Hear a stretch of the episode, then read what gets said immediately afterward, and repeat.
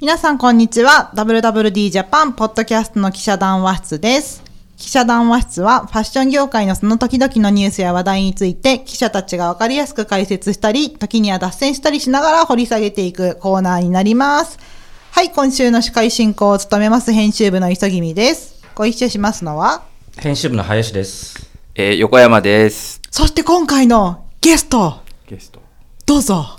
あ、やぶのです。はい藪野さんは兵士のヨーロッパ通信でいらっしゃいますねはい、そうです。はい、欧州通信藪野さんとともに今週は4人でお送りいたします。よろしくお願いしよろます。しくお願いしよろしくますお願いします。これ年末最終最終回ですから。 26日配信かな26はい最後ですね配信でご年ざ内いあ、ます最後二十え？あ、二十六ですね。違ったかそうです。あ合ってますはい、はい。で、矢花さんをゲストに迎え、そうです。えいつ普段はヨーロッパにい。る。はい、普段はベルリンに住んでますえ。おドイツですね。はい、ドイツのベルリンですね。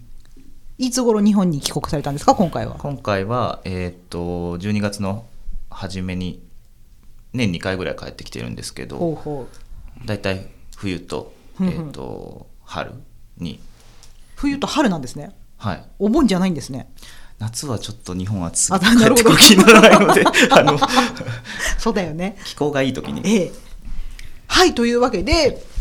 果たして WWD ヨーロッパ通信ってどんなお仕事してるのかしらと思っている方もいっぱいいらっしゃると思いますのでそういうお話だったりとかただのヨーロッパよもやま話などもお聞きしていこうと思う回ですよろしくお願いしまよろしくお願いしすよろしくお願まいします。なんかね、ヨーロッパ通信ってなんかちょっとかっこいいよねかっこよさそうな感じですけどね。もうどれぐらいにななるんだっけえっとドイツに暮らし始めてからは6年と3ヶ月ぐらいですかね今ほうほそうほうの前は、えっと東京の編集部にいたと。 WW の編集部に編集記者として所属してて何年ぐらいいたんですか？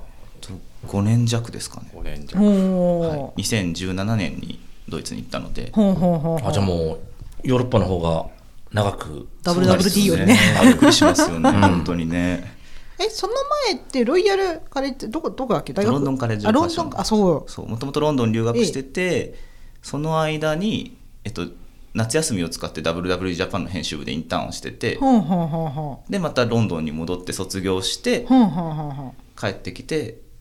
新卒で入社してっほうほうほうほうほうほうて感じですなるほどであれですよね WWD 社員時代は主にコレクション取材をご担当そうですねはいコレクションと、えーバッグあそうでしたインポータうんふんふんふんー新人ふんふんふんを担当してましそう新人発掘に大変情熱を傾けていらっしゃることを私も足しでしたけれどもば紙面から感じておりましたたはいはい、なんか年齢も比較的近いので私は勝手に何かこう何ですか同志のようなねそう同志のような気持ちであごめんなさいなんかはいなんか横山さんがふーんっていう顔をしてるいやいやしてないして ない。興味なさそうな。してない。いやいやあ るある。年齢が違うからやっぱりという藪野さんをお迎えしての会になります、はいというわけで最近どうですかベルリン暮らしはベルリン暮らし物価高そはなんでそもそもベルリンなのかっていうところは聞きたい、あね。確かにでヨすーロよッねパいろいろあるもんみんなに聞かれるんねですけどうんいやそれでまあうちの仕事としては通信だから、うんパリコレとか、まあ、コレクション取材が多いじゃないですかそうですね、うんで多分ねそういう前提でも言ってると思うんですけど、なぜベルリンというそもそも、うんあの僕ベルリンに引っ越した時は完全にフリーランスとして引っ越したので、うんうんここの通信はうん2020年からなんですよ、うんうんあそうなんだコロナのタイミングでしたね本当にねコロナを予期していたかのように2020年の2月から僕通信になっててあマジ1か月前ぐらいあれですねあのななんとかこう船があれした頃ですねそうそうそううんそうなんですけどなのでもともとちょっと東京での暮らしに疲れてあらあのでもともと海外に住んでたもんで、うんうん海外で働きたい気持ちがずっとあったんで、うんうんもう30 31になる年か、うんうんそのワーキングホリデーのビザって31 30まになる前に行かないとダメっていうのがあって、あもともとワーホリビザだったんだそうです最初の1年目はワーホリで行ったんですけど、そもそも僕イギリスにもともと住んでたからイギリスに戻りたかったんですよ、うんうんうんでもあのイギリスのワーキングホリデーのビザって抽選式で、うんあの E メールを送ってその中からランダムで何人か取られるみたいな、ほうほうほうほであの実は何年か挑戦してたんですあけーどそうなん そうなかなかずっと外れ続けてあ結局最後の年も当たらなくて、でもどうしてもちょっとヨーロッパに、 WWD 戻りたいというチーム在職中からオファーしてたんだえ3年経ったぐらいからあの 地味に 今明かされる日地味地味に当たったらまあ仕方ないかなでも結構当たんないんだね。当たんないんですな るまあほ人気割だとよなね倍率高めで、はいはいそれでベルリン行って。そうそれで、まあファッションやるからパリか、うんで英語で暮らせるっていうのでベルリンだったんですけど、あーあミラノだと英語で暮らせないのミラノはねあのイタリアはワーキングホリデーないんですよあそうなんだそうそうそうあそうそれでなんかパリはもう結構日本人の方いらっしゃるし、うんあのコーディネーターさんとかライターさんとかもいらっしゃるし、なんかそれなら割とちょっとー新境地を新境地開拓しちゃうってうんで行ってみたら割とその水があったという かまさにいいですねベルリン知り合いとかいたんですかいやその時ほとんどいなくてほとんどというかほん本当にいなくて直接の知り合いは、はいあの南のドイツの方にはいたんですけど一人、はいうんロンドン時代の知り合いが、うんうんそれがいなくてちょ誰もいない。そうあの取材を通じてうん知ってたメゾンエウレカっていうブあはいはいはいはいランドの中津さんっていううんうん人だけ、中津ゆりかさんあそうそう中津ゆりかさんだ元ナンバー44だあそうそうそうそうそう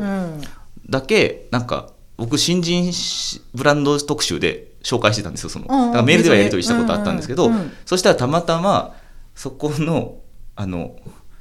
あそう友達の友達で中津さんが、そう今はすごい仲良しですけどだから、らそうそうそんな感じで全然知り合いもいない中、なぜあんな大胆な行動を取れたんだろうかと自分でも今振り返るとあれですけど、 31歳だったからですねねえただただこう、ちょっと距離をあの日本から離れたかった。でもまあだからさまあそのそんなに最初のベルリンの話引っ張るつもりないんだけど、最初だって行くじゃん、はい知り合いいないわけじゃん、はいどうしてたのどうどうやって仕事ってあんのいやすあ家りでがたぼーっとしていたのことにありがたいことに最初から割と仕事あって着いた次の日に、 うんロンドンファッションウィーク行ってもらえるってあの弊社 からばっかだよなよ夜着いて、その次の日の早朝に僕ロンドンに飛びましたから、あそーうん荷物も解く暇もないいぐやらい本当ですよ荷物も解いてないですもうそうあだよね そう解くもうキャリーケースそれを用意してたやつをそのまま持ってましたーあそれ向こうさんからちょっとロンドンファッションウィーク行ってきてみたいな確かそうですそうでうんすその時多分誰もロンドンに出張行かないかなんかでうんなんだったっけその時バーバリーがあの「シーナウバイナウ」とかはいはいやっはているはいはい時あれでだトミー・ヒルフィガーとかもロンドンでやるとあーはいはいはかいはいなんか割と話題が多いシーズンうでん誰も行かないから行ってもらえるってうんクリストファー・ベリーの最後の頃で最後の方でしたからうんうんそうそうそれでそうなので最初の方だからまあその1年はワーホリなんでちょっとドイツ語の学校もちょっと行こうかなと思ってたりとかはあはあちょっと旅行とかもいろいろしたいなと思ってたんでそこまでこうあのガツガツしてなかった本気で仕事をするつもりはそんなになかったけど、割となんかトントン拍子で、うんあの他の仕事翻訳の仕事も僕やってるんですけど今、うんうん英日のなんかファッション系の翻訳の仕事とかも決まり、うんそれうちのじゃなくてってことですよねじゃなくて、はいどちらかというとあの違うあの仕事 e コマースとか、うんあのブランドさんのお仕事とかうんをなんか束ねてるエージェンシーの仕事をし始めてあそれそことはもともと知り合いだったんですか全然それがリンクトイン一応作ったんですけどそうんのフリーランスになるからと思って、うんリンクトインにメッセージが来てファッション系の翻訳ができる方を探してますってえ言わすれて、ごいリンクトインってすごいねそうなんですちゃんとちゃんとちゃんと仕事来るんですなるほどそうそれとかあとはなんか知り合いの知り合いがヤフーで働いてて、うんヤフージャパンのそのオーサーっていうシステムが始まったところとかなんかはいではいはいはいやりませんかって声かけてもらったりとかもあじゃあ仕事には結構こうもう初年度から困らなかったんだう生活する分には困らないぐらいはありえましすた、ね、ごいああもちろん WWD もその時は通信じゃないけど、うんそのまあ一プ方ロジでェクト単位でやってて、うんうんまあ、結構そのなんだヨーロッパ内って工場取材とはか、あはあはあはあの海外に住んでる海外で活躍する日本人とあか、はあはあはあはなんかユニクロのその海外のあはいはい本はいのはいユニクロ特集とかのうんええ取材とか、うんそういうなんか結構いろんなプロジェクトで関わってました、なるほどねそうなんですそうしてるうちにこうもっと仲間も増えはいで通信になりだからあ今20年が今通信になりえっと半そう1週間の半分ぐらいの仕事は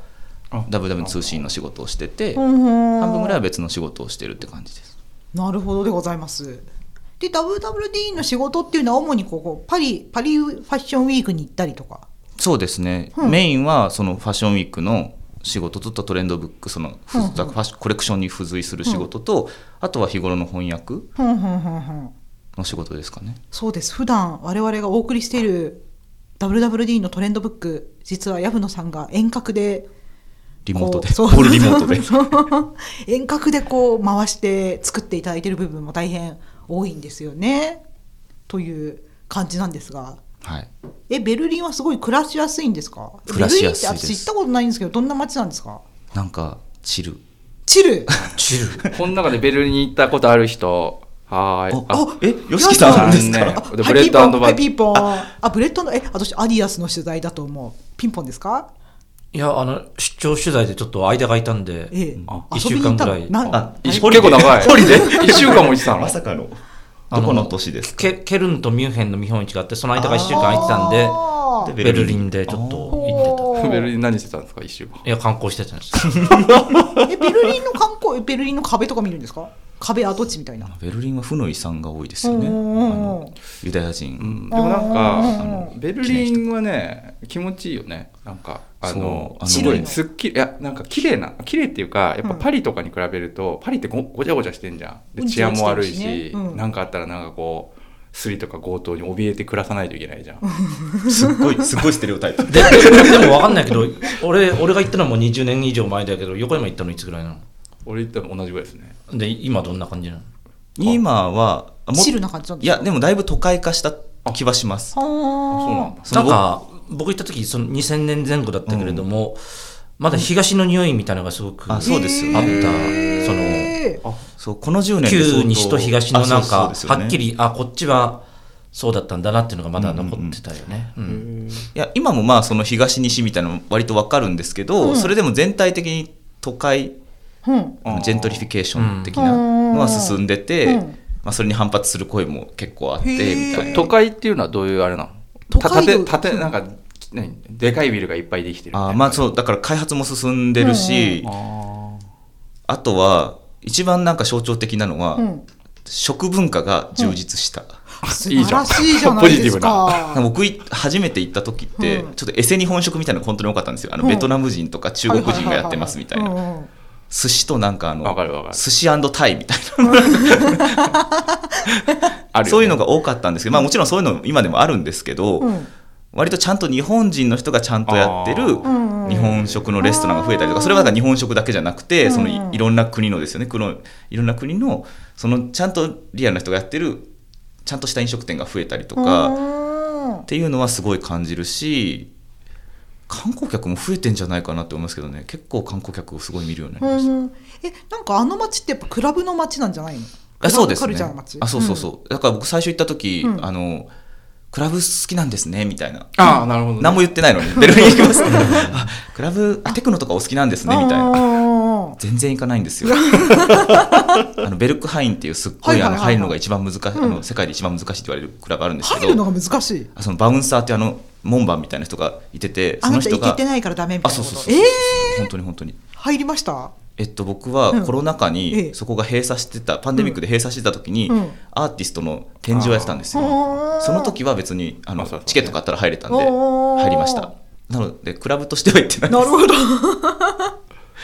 でもあれだよね、日本人のライターさんとかにも本当にそういうクラブカルチャーで行ってる人とか結構いますよね、あそうだから音楽系のライターーさんとかカルチャー系のライターさんはいるとうん思います、うんでもファッション系をだけをやってる人はそんないなくてうーん。ほぼ唯一ぐらいかな おーみんな大体何何ジャンルかやってる気がします そうじゃあベルリンクラブも行かないでベルリンでどんな生活を送ってるんですか基本は犬をめでてますよくなんか飼いっつても可な愛いいけど飼ってないけど友達の犬を。人の人の犬をめでる生活を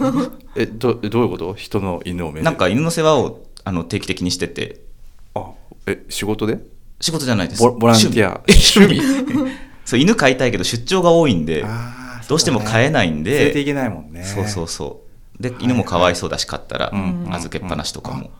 へーであそうなんだの毎年夏はその友達のえっとギリシャ人の子が実家にホリデーで1ヶ月ぐらい帰るんでうううんあその間面倒見たそりうその間住み込み住み込むんだ可愛い広地に黒縁の犬が可愛いんですよね。えなんで知ってんのヤブノさんのよくインスタに上げてるイんでンスタでインスタを見ると可愛い犬が私もほぼ見犬て られる。そう ほぼ犬まあ犬をめでながらえ、はい仕事は基本家ですか、ね、家ですうんあえ物価とか上がってるんですか他の国々と同様に物価は上がってますねおーえ今ビッグマックいくらぐらいビッグマックマクド行かないからちょっとわかんないんですけコどーラはコーラコーラも買買わわなないいコーラ買わないの何ジャンクなもんジャンクなもの買わない ちょっとまだオーオーガニックなんとかちょしっとちょっとさちょっとざっとした一日をさ朝起きる何時に起きるの朝は物価の話からさいやいやいやまあそうか朝は8時ぐらいですかね起きるのうん起きてでも別に出社しないからすぐ仕事しようと思ったらできるじゃんうんじゃないですかうんしかもなんかあの時差があるから、うんあの日本の仕事はあ朝のうちに片付けないとあのコミュニケーションが必要なものは朝のうちに片付けないとあー日本の日本の夜にもうお昼ぐぐらいになったらなっちゃうので、うんうんだから朝割と集中してそのメールとあかー日本とのやり取りとか会議とかうんはうんうんなるほどね朝済ませてお昼以降はお昼も自宅にいるんで大体自炊するんですけど、うんうんお昼作ってお昼以降は割と自分の時間が取れるその翻訳の仕事とか、うんうんうん原稿書いたりとかっていうのをしてますえ朝ごはん何食べてんの朝ごはんあんま食べないんですけど朝ごはん抜いてじゃあ仕事に入り昼に昼が重要なんですかでも昼もねやっぱり仕事中あなまんあでそうさだねさっと作りますから、パスタとかねねで夜外食したりあるいは家ででも外食ほとんどしなくなりましたそれこそあの物価が高くなってるのでうん一番何が変わったかって外食しなくなった気がします、え普普通通にお茶飲むお茶コーヒー飲むといそうくらスタバのコーヒーえいっくらなのと、スタバは多分4ユーロとか、 4ユーロって今いくらえなっのと、160円とかなんであなん600いくら600いくうんら、 600ん普通のただのコーヒうん、多分ブレンド3.8とかそういうぐらいだと思いますうやっんぱ1.7でミルク系のものだともうちょっと高いかも4点何何まあでもやっぱりとかのたっけーみたいな感じに比べるといやいやうんまあそうですねパリとかよく出張で行くじゃないですか、パリとかに比べたらやっぱまだ安い、あそういう感覚なの2割ぐらい安い 1, うん1割2割安いと思うーロンドン一番高いのはどこなのロンドンですロンドンがヨーロッパで一番高いこの前ロンドン行ってちょっと衝撃でしたもんたっけーってヤどれムぐチらいなャのヤムチャ食べに行って、うんヤムチ ャ、はい、 ヤムチャをランチに食べに行ってアルコールも飲んでないのに、うん一1人30ポンドとかで、うん30ポンドいく30ポらンぐドらがい190円とかかな今185円とか190円とか、だからもう5800円とかそんなめちゃくちゃバカ食いしてないですよ、やめちゃっていろいろせいろでどんどん出てくるわけじゃなくてあまあでもそのなんかただ単にオーダーしただけのそうんのあもーので、日本だったらまあ1500円いくかいかないかまあぐらい2000円とかですよ、うん1000円以上するんじゃないそう高くなってますねいやだから日本って外食安いってすごい海外から帰ってくると思いますうんねあと前クオリティがの高いうん留学してた時はあんまり感じなかったことを感じるようになったあそれがですね、あの前留学した時は僕ラッキーで、うんポンドがあー1ポンド120円から150円の時代にいたんですよよでしかも物価もその時低くて、うんなんだったらランチ5ポンドとか6ポンドとかで食べれる時代だったんですね、うんなるほどえでそれそだいぶ覚醒の感があるねうんうんで今って多分5ポンドとか6ポンドのランチじゃないんですよ、うん普通にカフェでそのサンドイッチみたいなのとコーヒー買ったら、うんまあ8ポンド9ポンドはいくんじゃないかな、とかなんでしょんぼりうん本当にそうまあダ大変メですだよねヨーロッパはねヨーロッパだめって給料上がってるんでしょでもだからヨーロッパの人たちは多分そんな思ってないんですけどあー日本から行こうとするとその換算しちゃえあうなるほと、どねあでもだからヨーロッパ企業とお仕事する分にはいいって話ですよねそうですうんうんだからちゃんとそういうのをポートフォリオを組んでそうだバからランそこスよがく重要うんだとと思うけ どーユーロベースで入る仕収入事と、とまあ、日本日本の仕事を多分日本円でする入るとあそう日本はこんな少ないのかよいやいや本当ですよあの送金とかするじゃないですか、うん日本のお給料とかを、うん送金したらもう目減り感がもうあの目に見える目減り感へ体感的にはだから3割ぐらい減ってるイメージえーそれ結構やばいだって120円ぐらいが普通だったのが今160円とかじゃないですか、うんっうんまあそうだよねて感じですねえなんかあとさあれイギリスとかさ、パリとかはさしょっちゅうストライキしてんなってイメージあるけどさあそれうはんドイツは割と少ないかもです、デモとかはえーうん多いけど、ストはたまにあるけどなんかドイツの中でもベルリンだけなんか交通局がうなんんか別の会社っぽくて、ななんか交通あの地下鉄とかあの鉄道とかのデモやっててもなぜかベルリンだけは例外ですみたいなへーあすごい都市をちゃんと機能させねばでならなもいたまにはありますけどでうもん全く都市機能が動かないとかは、そんな頻繁にはないかもパリとかに比べたらほー少ないかもしれないですねやっぱ勤勉だからかなでも一回飛行こう空港うのんセキュリティスタッフかなんかストかなんかでえー空港の発着便全部止まるみたいなだかあら到着はできたのか、はうんああの出発する便が全部あの飛べませんみたいなので僕出張前倒したことはあります お疲れ様でしたうーんまあ、ヨーロッパならではですよねそれはねなるほどね。えー、じゃあ、まあ、この6年間ぐらい住んでて、なんか変わってきたなって思うところはそんなところですか物価高とかそういうところかし物価ら。高だし割とだからその都会化してるとは思いますあーあとインターナショナルの人がやっぱ増えたさらにうーんベどルっリンから来る人が多いのアメリカも割といますし、あとは北欧の人も多いですね、うん割と距離が近いんでベルリンってドイツの中ではかなり北の方なんで、うんうんあとは、まあ、トルコの移民はもともと多いんですけど、あうんうんとかあとポーランドとかもお隣だから多いし東ヨーロッパが、ううんんであとブリグジットの後はイギリスから来た人も割といまあすーあもうあんなところには住めなないんかもともと割と東ロンドンのムードとちょっと似てるみたいなほうあそういう自由な感じなのことをうん言われてた、僕が多分行った頃とかそう言われてうて、ーんだからイギリスから移ってきた人僕のロンドン時代の友達とかも移ってきた子いましたもんね、まあ、その時はまだ物価はベルリンはかなり安かったんで、うんその後この5年でだいぶ変わりましたけど、うんそうなだるかほらど昔から住んでる人はもうベルリンがなんかこう変わっちゃった感でやっぱり本帰国したりとか、まあのあ、もう私の知ってたベルリンじゃないみたいに言う人もいますけど、へえまあ、それがいいのか悪いのかはねなんまあか、変わっていくもんですよねそう難しいじゃないですか都市化することって都市が成熟していくことでうんうんうもんあると思ってて、やっぱりなんかその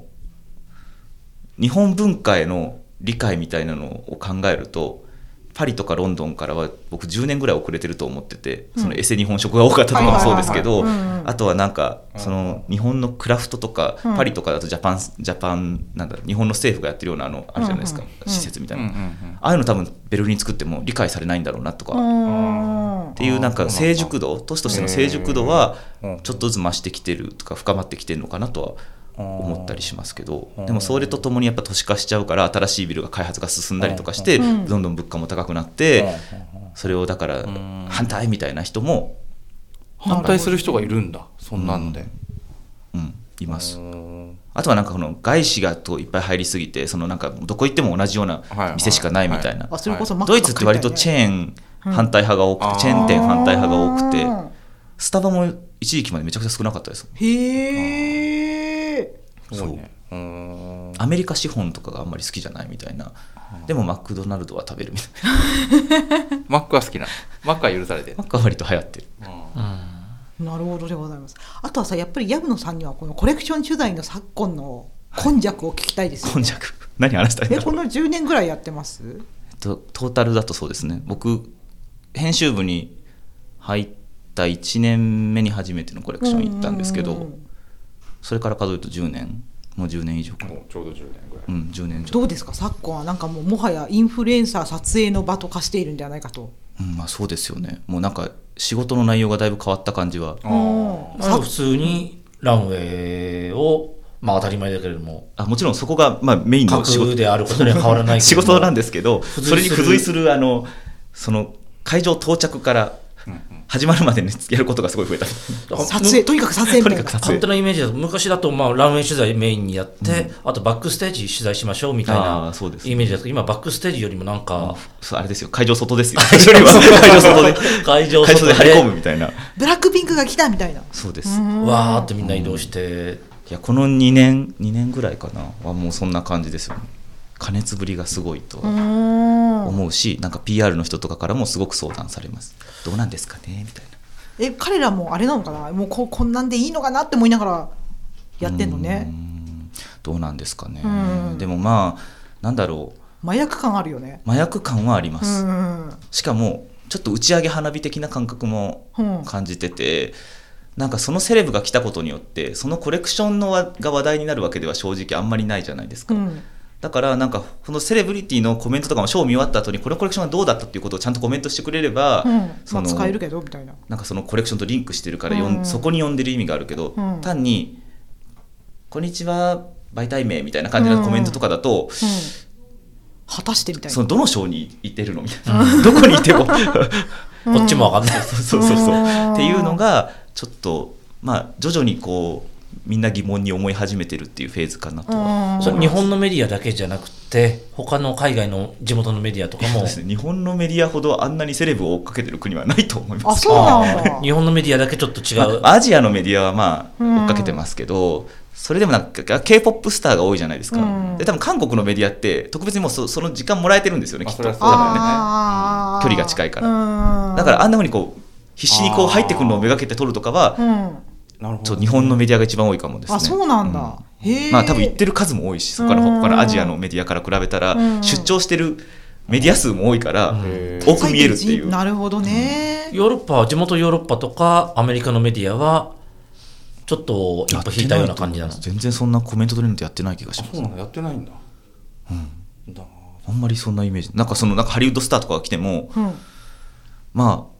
テレビ局とかねうんああいう人がなんかアン・ハサウェイとかああいう、うんうんあのもう世界的なセレブが来たらそういうコメントとかを撮ったりはとか写真を撮ったりとかまあ撮ってるとしてもパッパあのスナップフォトグラファーみたいな人は撮ってますけど、うんうんその媒体の人がわざわざ入ってくるとうころ、んうんわーみたいなうん動画で押さえたりとかいうのは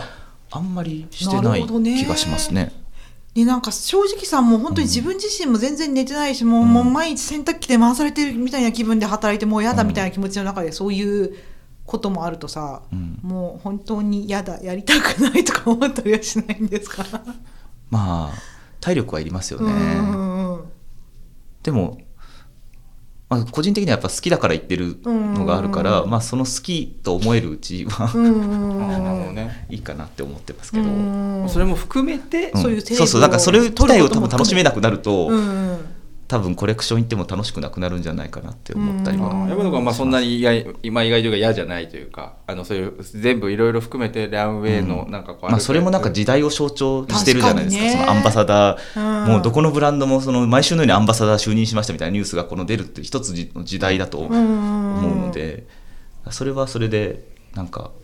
清掃を感じているわけですね、うんそうですね、うんだからあのニューヨークの WWE とか追っかけてます確かにあそうなんだあさすが結さ構すが新聞メディアだね、そう確かにあの海外メディアやってないって言ったけど意外と WWE とかやってるなと思いました今 コメントとかも取ってる確かにやってんなうーんなるほどこれもう衰える勢いないというかこの傾向今のところいや、まあ、ずっとは続かないと正直思いますけどうんね。どこかのタイミングでみんな飽きるというか、うんなんかそこに、なんか違うよねみたいになる、うん、違うって気づくんじゃないですかね。うんファッションってやっぱこう、移移り変わるもそうだのねというか、んなので、そういう、まあ、一つのトレンドだと思うんですよ。そのセレブリティパワーみたいなうのんが、あの、ずっとは続かないと思います。でもまだまだちょっと、意外といるというか、ま だうん全然まだどんどんどんアンバサダー就任してるし、うんもう K-POP なんて前までブラックピンク BTS みたいな感じだったけどもいろんな人いるもん、ね、誰みたいうんな、正直韓国系のアイドル追ってなかったら知らないみたいなうんレベルまで就任してるじゃないですか、うん僕ギリニュージーンズって感じです、うん TWICE とニュージーンズギリわかるかなぐら私もいですうんのその下の下の世代になるともうわかんない、うんなるほど日本の俳優さんとか女優さんとかもうやっぱり数人は来てますなんか世界的にあの影響力がある人って少ないじゃないですか、うん K-POP ってやっぱ世界的なんですよねもううん影響力が、うんだってなんかあの海外でだからベルリンとかでブラックピンクコンサートやったんですけど、うんそのチケットも取れないみたいなは海外でやってももうチケット取れないみたいなだから現地のファンがいるっていうのがだから一すつごいよね革革命的と思ったのは、うんアジア人がこんなに世界から日の目を、あキャーって言われるのを見ると言われることって多確かにびっくりするよ分ね今までそんなにななるほうどんなるほどね、うん今すごいことだなと思いうんますそれうが。んで一つ言えるのは日本人でそのすごいわーってなるっていうとネットフリックスの世界配信のドラマに出てる人へえ例えば例えばえっと悠々白書のことかねあれあれあれあのうんサンローランに来たやあベルリンのサンローランに来た山崎賢人君とかねわーっああーえあそうなんだキャーって言われるて言われてましたよ、まあ、ベルリンだからそんな数はそこまでパリほどいなかったですけど、うんへえそう今あの国のアリスに出てるじゃないですか主演でなあるほとどねは中里依紗さんとかね、うんえー誇らしいよですね最近パリコレによパリとミラノに来てるんで、うんそうあネットフリはそうやってだからやっぱ世界配信信されてるものって、なるほどああそういうことなんですまあ、それはななんか日本だけじゃなくて、うんスペインのドラマとかでも、うんそのそういうスペネイッントのフリックうスん配信されてるドラマとかで出てた子がやっぱ結構ショーに来てたりとうか、うんだから新時代のスター的な感じうわおもろえー、面白いそれは本当時代の範囲だね、だと思いますなるほどあと最近タイほうタイの人も増えてるタイのスタータイのあの BL ドラマがなんかタイって流行ってるじゃないですかそうボーなんイだズラブのドラマがなんかやったら流行ってるみたいで、それに出てる俳優さんとかがちょっと名前がねこう分からないじゃないですか、あうのんタイの名前とか難しいから、うんだからちょっと簡単な名前とかになってるんですねあの英語名みたいなへえでこの前ロンドンのバーバリーうんあのダニエル・リーのデビューコレクションうんうんは「ブライト」っていうほーこうちょっと本名は分かんないんですけど、うんタイの名前は。とかが来てたりとか割とあのバレンシアガのショーにもタイの俳優さんがアンバサダーに就任したりとか、うんで毎回来てますショーにも。この間だって日本でやったアシックスのさ鬼塚のイベント日本のセレブじゃなくてほぼタイの方とか中国の方あでもモニツカってミラノのショーにも、んあのいろんなアジアのアンバサダー的なそのうんへー俳優さんとかあの呼んでます。さすが鬼塚タイガーは非常に東南アジアが強いという、そうですよね。うんうん、そうそうそう。だからシンガポールとかタイとかの人多分呼んでました、その時も。もね、表参道のお店見見ても東南アジアの人が一番多いなっていうふうに、へー確かに明らかにうーんという昨今のコレクション取材事情ですねだからなんか割とそのさっき新人を僕がすごい追っかけてたって言ってたじゃないですか。そういう時間が取れないっていう。ああ余裕がないかそうらですね余裕がない結構ちょっと早めに今までもうギリギリに滑り込めばいいやみたいな自分が見るだけだったらもう最最悪遅くて立ち見でもいいやって感じだったんですけど、ね早く入っとかないとセレブは追っかけられないんですよ、うん早めにいとかないと、うんまあ、セレブはまあ割とギリギリに来るんですけど意外と早く到着してる人もいて、うんパリってもうめちゃくちゃ道が混むんでコレクション中、うんあの下手して遅れられないじゃないですか、うんまあだから車で待機できる時は多分待機したりしてるんだと思うんですけど、うん割と早めに入ってる人もいてて、わうん誰が何時に来るってスケジュールは分かるわけかんないですあ分かんないんだ、まあ、誰が来るかぐらいは先に理屈ともらえたりはするんですけど、うんその何時ぐらいに来るかは分かんないんで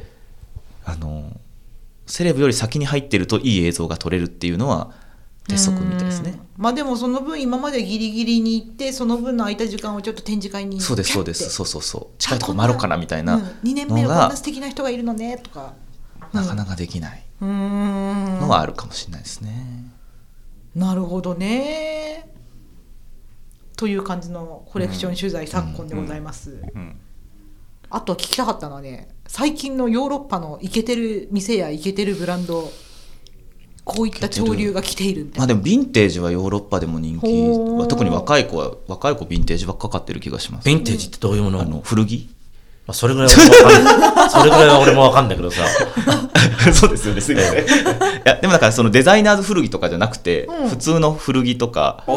そうなんだあとなんかドイツだけじゃないかもしれないですけどドイツってあのフリーマーケットがやたらやってるのでへーああフリーマーケットでバーって見たからそんな高い古着は逆に売れないかもしれないですけうどん数千円で買えるようなものそうですそうですまさにあーなるほどねえそれはどういどういうあれなんだろうねだからあれでしょおしゃれで買う服がフル、あのヴィンテージっていうあれでしょうんあのデザインとかかっこいいそうから買うおしゃれな子は大体古着着てるって感じですよっねていうことが言いたいんだよえねなんかさ日本の Z 世代の若者とかってさ、なんか今改めて個性を追求したいってなると古着だよねみたいな感じなんだなって思うんだけど、うんでもなんか個性を主張するのはヨーロッパがデフォルトかもしれないです、あーそもそもうんうんなんか日本ってすごい並列的なファッションを感じることが結構、うん最初僕ロンドンに行っても久々に戻ってきた時とかにすごい思って、うん顔隠したらみんな一緒じゃないみたいな誰か分かんなくなんないみたいなに比べると今ってもっと個性的に日本もなってるじゃないですかみんな多分若あの若い子、まあ特に若若干いね子ね、まあ、ジ若ャいン子ジャンルによるよね、うんでもなんかヨーロッパっってそもそもなんかこれがファッショントレンドですって言われてもそこだけに沿っていくわけじゃなくて割割と自分の個性の中にそのトレンドが入ってたりとかぐらいのの感じだからもともと多分そういう個性的なものを選ぶ人は多いしやっぱりなんかドイツとかだと基本的にすごいサステナブルなもう考え方は浸透してて暮らしの中に。なのでその新しいものを買うんじゃなくてああなるほど、ね、あのあ古着とか、まあ、それはあの服だけじゃなくて家具とかもそうだし、僕も家で使ってる家具1950年代のオランダの棚とかなんでいすけけどてる何どこで買ったの、それねあと、それなんかヴィンテージショップのうん、家具だけを取り扱ってか昔のデザイナーズ家具を取り扱ってるヴィンテージショップでうん買ってだから服だけじゃなく家具とかそういう暮らしに、の中にあるものああああ当らゆたるりもの前がのようにね入ってるのねえなんかそういうさサプライヤーっていうの例えばあれ日本なんだっけフランスでいうとなんかベリーなんかベリなんかこう大大手企業も出てきてんじゃんスタートアップみたいな感じでうん、そういうのはないのなんていう企業ですか、フランスのベスティそうそうベスティなんコレクちテゃィらブみたいなそうそれ何コレクティですブかみたいなそれ古着屋あれデザイナーズヴィンテですね、あそそうでこすはね、ねうんだから日本でいうところのあのラグタグラグタグとか、うんもあのあれに近いんじゃないラグタグよりあのあの米表じゃなくて米表この人米表じゃなくてうんもうブランド品ってそういう分かりやすいブランド品ねシャネルとか結構扱ってる、うんベスティエールコレクティブうんうんベルリンにはそういうなんかほら日本でいう日本でもほらウィゴーとかさあベルリンはでも、そんなになんかお大手みたいなのはないかはら、いみみんんなな本当にざえ雑多なヴィンテージを売ってるあーところはフマナだったかなっっていうのが割とそのドドイツだけじゃなくて他の国にもあるような、それ日本におけるサンタモニカみたいなこと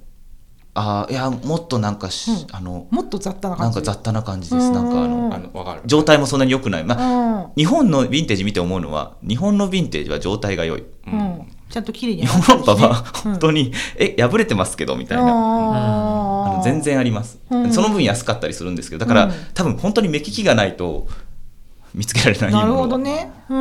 んで、まあ、ベルリンだけじゃないですけどその最近そのヴィンテージに特化したところとかもあそのデザイナーズのヴィンテージに特化したところとかも出てきておてーベルリンだとそのヘルムート・ラングのそのあー昔のアーカイブに特化したお店とかあるんですけどすごそうそうい人ったこ気とないが今度行こうかなと思っててそうとか、まあ、デザイナーズの、まあ、ヴィンテージじゃなくて、まあ、セカンドハンドそううんそこまで古くないだからジャックムスとか最近の割とはいはいはいはいはいものとかも売ってるようなお店とかもあったりとか、おーああいうオールドセリーヌとかそういう感じねああそうそうそうそんな感じなものを売ってるところもあったりとかじゃあやっぱ調理は日本とまあまあ同じですなそういう感じはううんんそうですね日本でいうとこのメルカリみたいななんその C2C というかああメルカリはなんかい消い費者間取引みたいなそれもありますねヴィンテッドっていうあのアプリみたいなうんうんのが一番近いかなメルカリに、うんうんうんヨーロッパ内で多分しかサービスやってないんですけど、あとデポップデポップでしたっけ、ああデポップ洋服とかだけじゃなくて家具とかもうんあとはね含めて eBay がやってる、あドイツだと eBay クラインサイトゥンゲンっていうなんかあの、掲ドイツっぽい示板みたいなやつで、うん本当になんかあーはー引きもう買います引き取りますみたいなあそうですそうですあ本当にそ地う元の地元のやり取りみたいなジモティージモティーだあそうそうジモティージモティージモティーみたいなのが日本でいうところのあって、うんそれとかもたまに使います、うん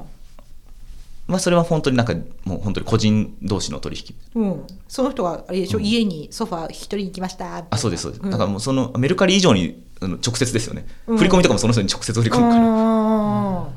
とかーなるほどねあるんでなんか循環はしてる気がしますねそういうものものがその新しいものをどんどん買うっていうよりはなんかこう家の軒先とかにもあ持のってってみたいなそうツーフェア信券って言って、あのあどうぞ取っていってくださいみたいな、はいご自由にお持ちくださいみたいなのを結構みんな出すんですよ、うんそうするとなんかあこれいいじゃんみたいな感じで、うんまあ、服とかあの子供服とかサイズアウトした子供服とかもそうだしいらなくなった日用品とか食器とか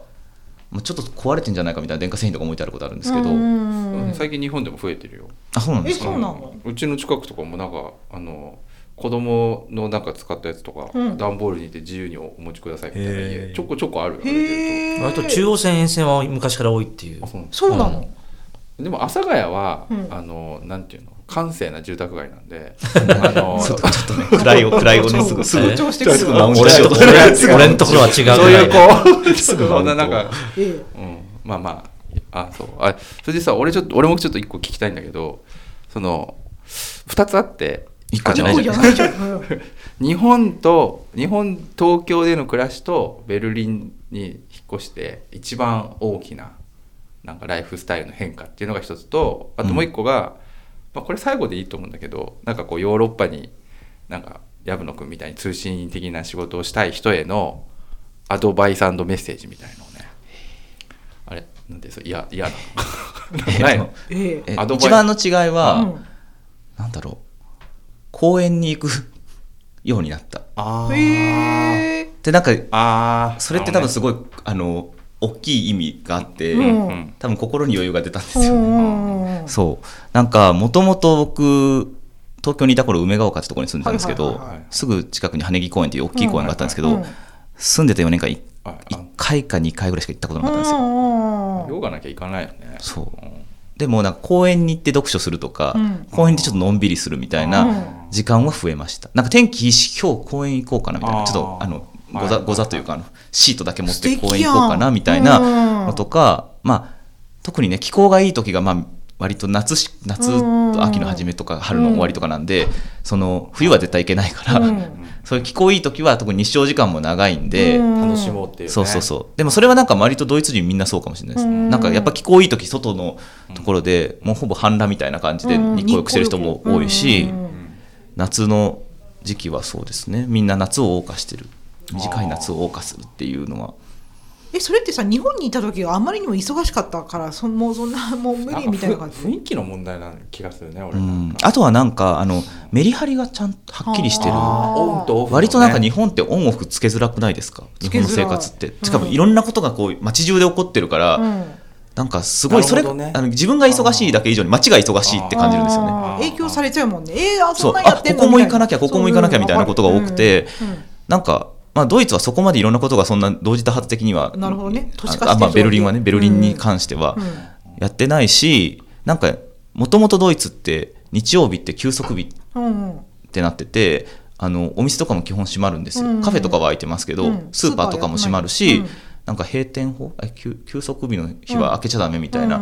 のがあっうて、んうんうんそうあのー基本閉まってるんでで日曜日はなんかうるさいアパあのなんかルールにうるさいアパートとかだと洗濯もしたら洗濯機もかけあ洗濯機も回したらダメ掃除機もかけたらダメみたいなノイズ日曜を日にノイズを立てるなみたいな日曜日にそう日曜日はおーそれは大変だねそうですよねそれ日本の感覚だとさ土日曜日こそ上手に行けんとうんだけどそれダメなんだね逆にねでも基本まあなんうかんそれが成り立つのって多分月から金に6時以降仕事してないからとかそのうん残業をそんなしないあ文化だからその平日の終わった後にそういがあるからう時間ね買い物行ったりとかもできるしっていうことだと思うんですけど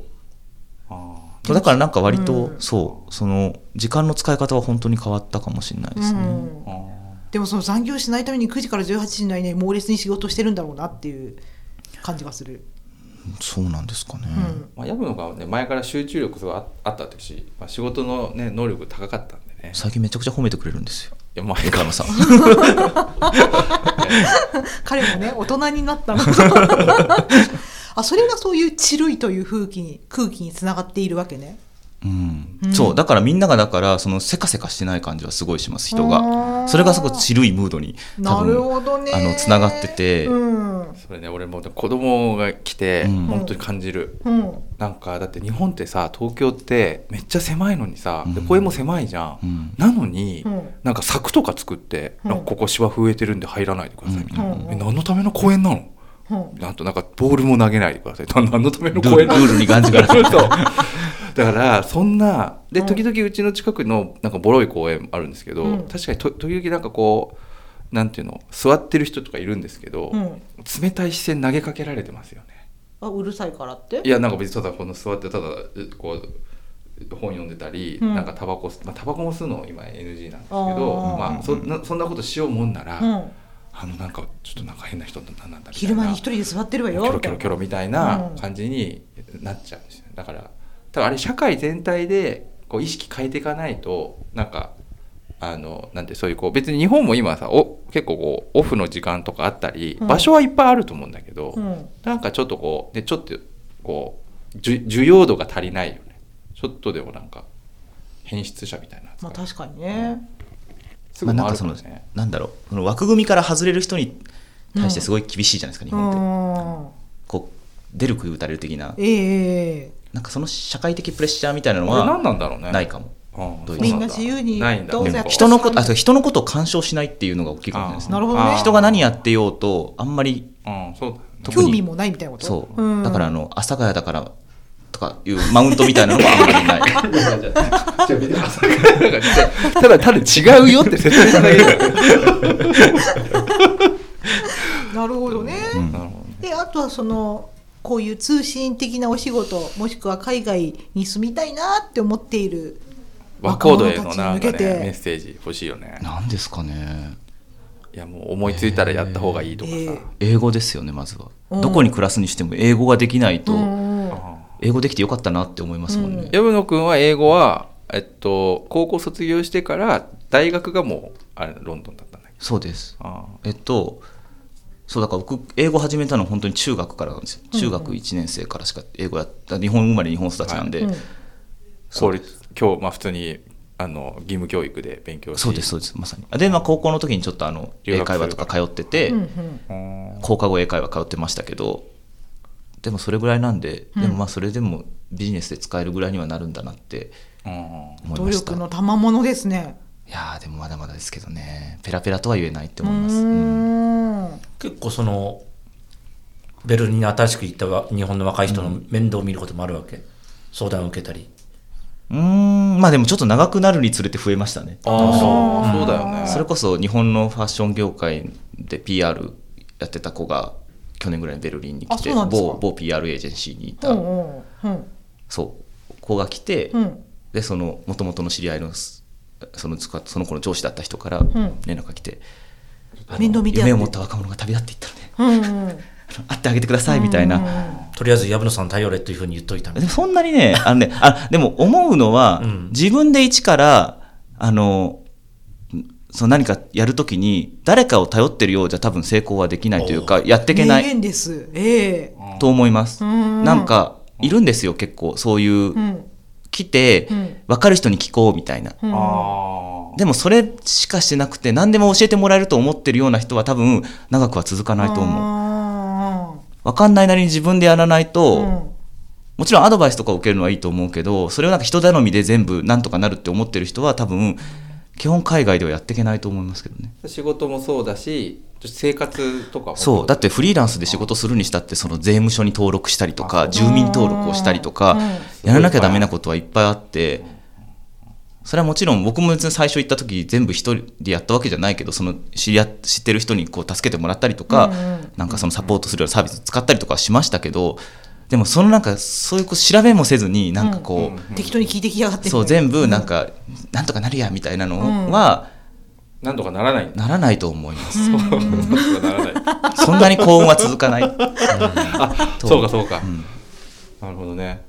なんかね、話の今の流れだとこうトントン拍子にあの聞こえたかもしれないけど、うまあそのね自分でいろいろそうそうそううんそ調うですべるとか自分で調べるとかすごい大事だと思いますうねんまあ今いくらでも調べようと思ったらそうまそうずそう調べられる時そうなん代でですすよからね調べた上で聞くならまだわかるんですけうんど何も調べもせずにうん結構いるんですよどうそなんのですビかザってビザとかねビザの更新とかって数年に1回やってくるんでうんうんそういうのとかももう何も調べずにやり方わかんないとか言ってこう甘えるじゃない。そういや本当に甘えるんじゃないですよ。本当に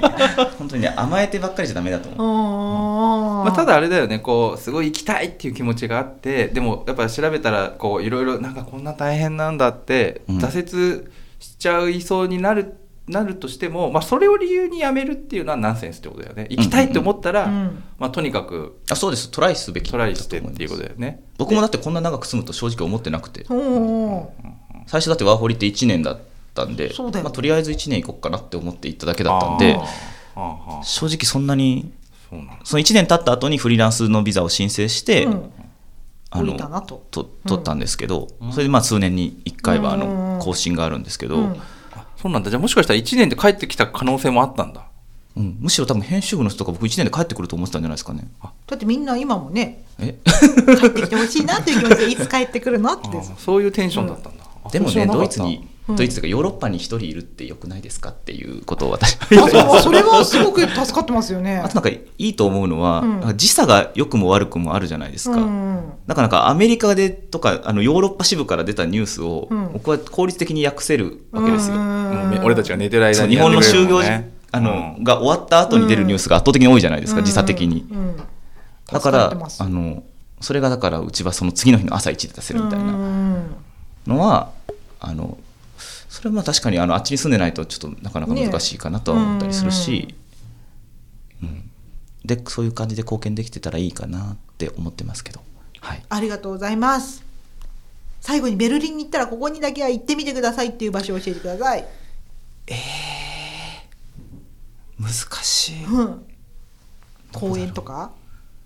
あギャラリーが結構ほうミュージアムが結構ベルリンっていいところが多くて、うんそれこそあの僕一番建築で好きなのはミース・ファンデル・ローエが作っはた、いはいはいあのそれこそあのサンローランがベルリンのショーであった会場なんですけど、あれノイエ・ナショナル・ギャラリーかなっうーんうんていう新国立美術館うんうんうんはすごく建築も素晴らしいなるほどやっぱ建築いいとこ多いですうねーんそう思うとバウハウスの流れもありうんでかいよねでもなんかあのでかいです箱みたいなでかい箱みたいドーンみた いななそうなんかこう人間こういやなんていうの人間のサイズ感じゃないヒューマンサイあズじそゃうないですそうですいろいろねだからそれがでもなんかこう広々とした感じを感じるんですよねあ高い建物は少なくて横になんかあでかいみたいなのが多いんでああのそれこそクラブとかもそうですけど本当になんかもともとなんかの倉庫だったところうとんか発電所だったところとか改造してるところが多いんでうんもうとてつもなくでかいわけですよねなるほどねわかりました、はいちょっと